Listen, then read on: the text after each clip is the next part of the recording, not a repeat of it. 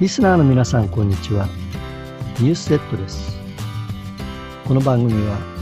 株式会社財務部が1週間のニュースの中から気になる記事を選び、皆様にお届けしています。さらに、そのニュースの中から一つをピックアップし、代表取締役、佐間拓司に深読みしてもらいます。佐間社長、よろしくお願いします。はい、よろしくお願いします。まずはじめに、2020年7月26日から8月1日のニュースの中から、財務部が注目した5つの記事を取り上げたいと思います。では、第5位は、えー、地銀とファクタリング会社共同で中小企業の資金支援という記事です。はい。えー、売掛債券を買い取るファクタリングというあの資金調達の方法があるんですけども、うん、えー、このやっているオルタという会社が、まあ、地域金融機関と連携してサービスをするというふうに発表しました。はい。まあ、具体的には、あの、群馬銀行とか、16銀行と組んでやるということなんですけども、うん、えー、まあ、売掛債券を買い取るってどういうことかっていうと、あの、取引先が有料先で、えー、そうすると、うん、あの、有料の先って、あの、お金が3ヶ月後とか、あ2ヶ月後とかですね、えー、そういうふうに、あの、なかなか期間長くなることが多いんですよね。はい、で逆に支払い先、外部の業者に払うのが、まあ、あの、1ヶ月で払わなきゃいけないとか、うん、そういう場合に、売掛金のお金が入ってくる前に先に支払いが始まっちゃうので、非常に資金繰りがこう、ショートするということで、まあ、そういうことで売掛金を入ってくることを見越して、まあ、一定の手数料をもらうことで、ファクタリング会社がその資金を先に立て替えて払ってあげるとで、実際にお金がお客様からあの、あの、その会社に入ってきたら、その会社がファクタリング会社に返すと。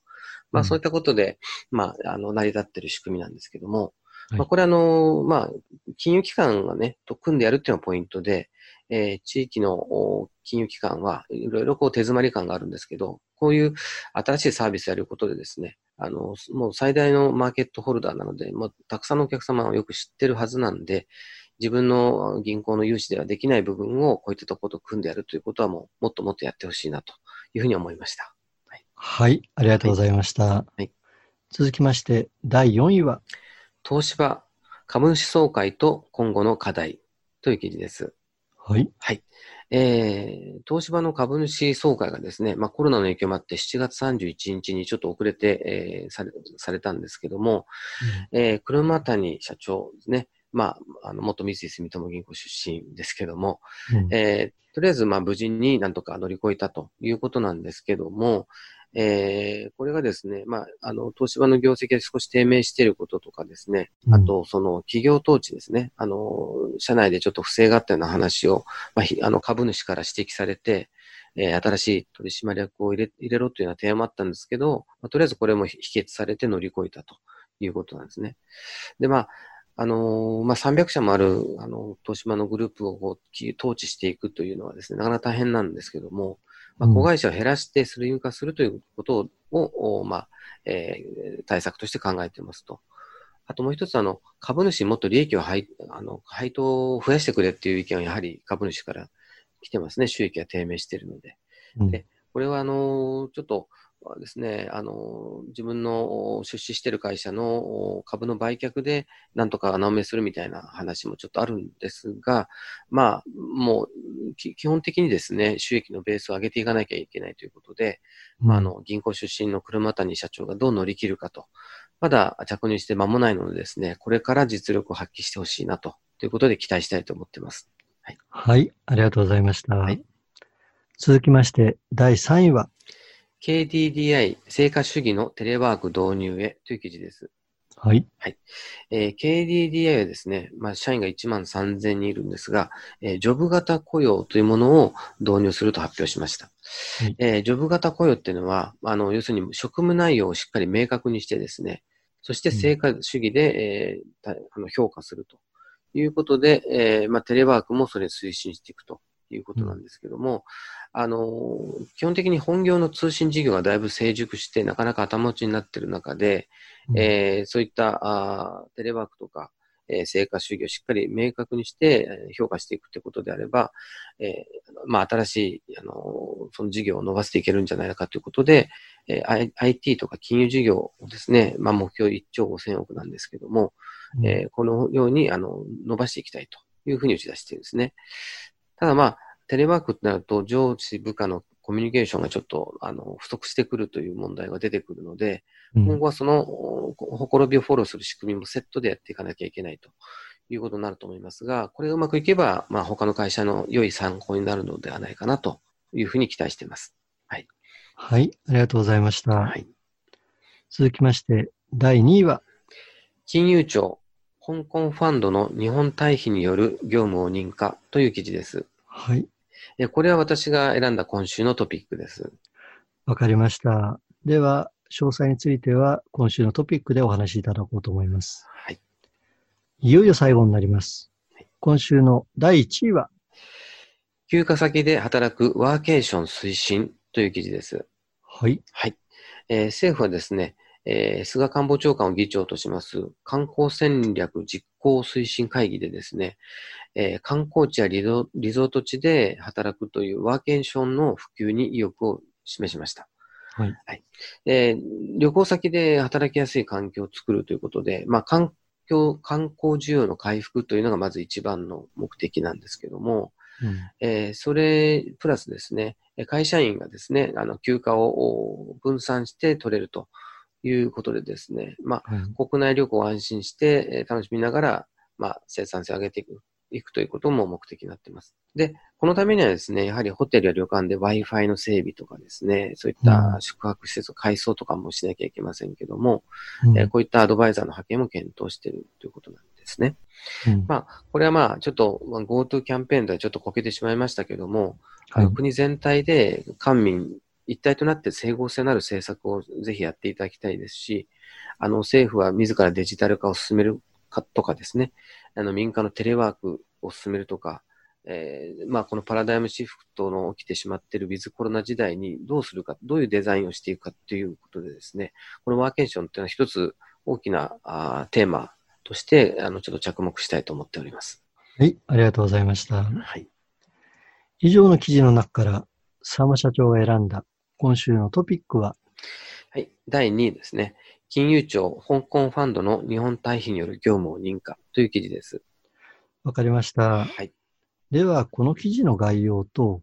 えー、なぜこの記事を今週のトピックに選んだのか、ご説明をお願いします。はい。えー、っとですね、金融庁はですね、あの、香港、今、大規模なデモで大変あの、混乱していますけども、あの、うん、その、香港で業務が続けられなくなっ、まあ、香港のファンドをですね、えー、日本で、えー、業務をすると。まあ、一時的に退避する。まあ、避難すると言いますかね。えー、そこ、その手続きを3日でこう認可して、えー、すぐ業務が始められるようにということをですね、そう受け入れる仕組みを作ったということなんですけども、うんうん、これあの、まあ、世界の、まあ、アジアの代表する金融センターの香港からですね、優秀な人材を呼び込むということを狙いにしているので、これは日本の、まあ、金融業界にとっても、ちょっとインパクトがある、ちょっと可能性のあるトピックだなということで取り上げました。はい、ありがとうございます。まあ、今回、金融庁が非常に、えー、認可を急いでやったような印象があるんですけれども、はいえー、この香港から投資ファンドを受け入れる仕組みを、えーまあ、そもそも金融庁がこの積極的にやる意味っていうのは、どういったところにあるんでしょうか？あのまあ、政府があの、まあ、今年の成長戦略で、まあ、海外海外人材を呼び込む、そして日本を国際金融都市とするというような目標を掲げてるんですけども、はい、で、まあ、日本でこう、人を育てるってなかなか時間もないことでですね、育ってませんから、そもそも国際金、あの、競争力がもうないと言われてますので、うん、まあ、そういう意味でも香港から人材を、まあ、その、手っ取り早くじゃないですけども、人材をこう受け入れた方が早いということで、えー、この中国でのデモを逆にあのうまく逆手にとってですね、うん、えー、まあ、彼らの困っているところを助けるというところが、実は日本の金融を助けることになるかもしれないということで、えー、まあ、少し、なんですかね、このタイミングを逃してならないということで急いだんじゃないかなというふうに、まあ、思うわけなんですけどね。うん、なるほど。えー、まあおそらくですね、近隣のアジアでは、すでにこういった人材とかの受け入れを行っていると思うんですけれども、はい、あの、なぜ日本は遅れをと取るような形になっちゃったんでしょうか？そうですね。特にアジアですと、まあ、香港とか、まあ、シンガポールがその金融センターとして代表なんですけど、はい、日本はまず一つ目がですね、まあ、英語があその共通語ではないというところですよね。うんえーまあ、香港もシンガポールも英語でビジネスが普通にやってます。これが大きいですね。はいうん、あともう一つは、あの、日本の金融とかはですね、あの、まだまだ、あの、犯行文化でですね、うん、えー、いろんな手続きが煩雑だということで、うん、えー、これもあると思います。あと、まあね、日本の金融まだまだ、あの、縦割り行政で証券と金融がまだまだ別物で守られてしまっているということで、うん、まあ、世界的に見ると非常に遅れを取ってるってのありますし、うん、あともう一つ言えば、まあ、オフショアという、あの、外資の方の税制の優遇なんかをやってるような、あの、シンガポール、香港とは違うのでですね、うん、ちょっとこういったメリットも薄いので、まあ、海外からなかなか資金が集まってこないというところで、ちょっと立ち遅れてるわけですね。なるほど、わかりました。えー、今ですね、佐野社長の方から、えー、金融センターっていう話が出ましたけれども、うん、えー、財務部としてちょっとお考えいただきたいんですが、うん日本の金融機関がアジアの金融センターになり得るかどうかっていうところ非常に注目だと思うんですよね。はい。ですので、ちょっとその辺について、佐野社長のお考えを伺えたらなと思います。そうですね。あの、日本の金融はですね、まだ銀行銀行業と証券業とかが、まあ、あのそれぞれに法律があって、あの外資系もなかなかこう入ってくるにはいろんな条件をつつけられてですね、えー、外国の金融機関入れないと日本で業業務やる上には結局コストとか時間がかかって結局断念するっていうケースがすごく多いんですね。はい、そうすると日本の金融も国際競争力をつけられないので、まあ、海外の資金を呼び込むようなオフショアとかそういう考えにもなっていかない。つまり、日本って、日本のマーケットでこれまで何とかやっていけたから、これで大丈夫だみたいな、非常に視野が狭いわけなんですけど、はい、そこを、あの、視野を広くする。つまり、香港の今回の受け入れをもとにですね、一つモデルを参考にしたらいいと思うんですよね。うん、まあ、こういうやり方ややればできるんだとか、ちょっとレベルが全然違うなということをですね、あの、恐れずにぜひ、あの、参考にするべきだと思うんですね。で、まあ、特に、まあ、えっ、ー、と、まあ、ベースとなっている、まあ、例えば銀行の中の、まあ、業務用語なんですけども、はい、このワーキングランゲージをですね、うん、まあ、英語にする銀行一つぐらい出てもいいと思いますね。例えば、そういうことをやれば、まあ、銀行って横並びなんでね、あの、真似するとこも出てくると思いますし、はい。で、そうしてくれば、まあ、オフショアっていうものを考えるような土壌ができてきたりとかするでしょうし、うん、まあ、その、守られてた銀行とか証券っていうのは一つになった金融事業というものをやらないと、あの、資金が回っていかないっていうのをですね、まあ、目の当たりにするというような状況になっていくと思うんですよね。今はまだ皆さんそれに気づいてないだけでですね、うんはい、そういう意味では香港の今回の受け入れをあの一つの大きな参考にしてですね、えーまあ、一つのそのモデルとして真似するところは真似するというきっかけになれば、えー、その足がかりになる、日本が金融センターになり得る足がかりになる可能性は、小さな可能性はあるかと思いますね。はい。はい、わかりました。ありがとうございました。はい今週のニュースセットは以上になります。お聞きいただいた皆様、どうもありがとうございました。ありがとうございました。また来週もお耳にかかりましょう。はい、また来週。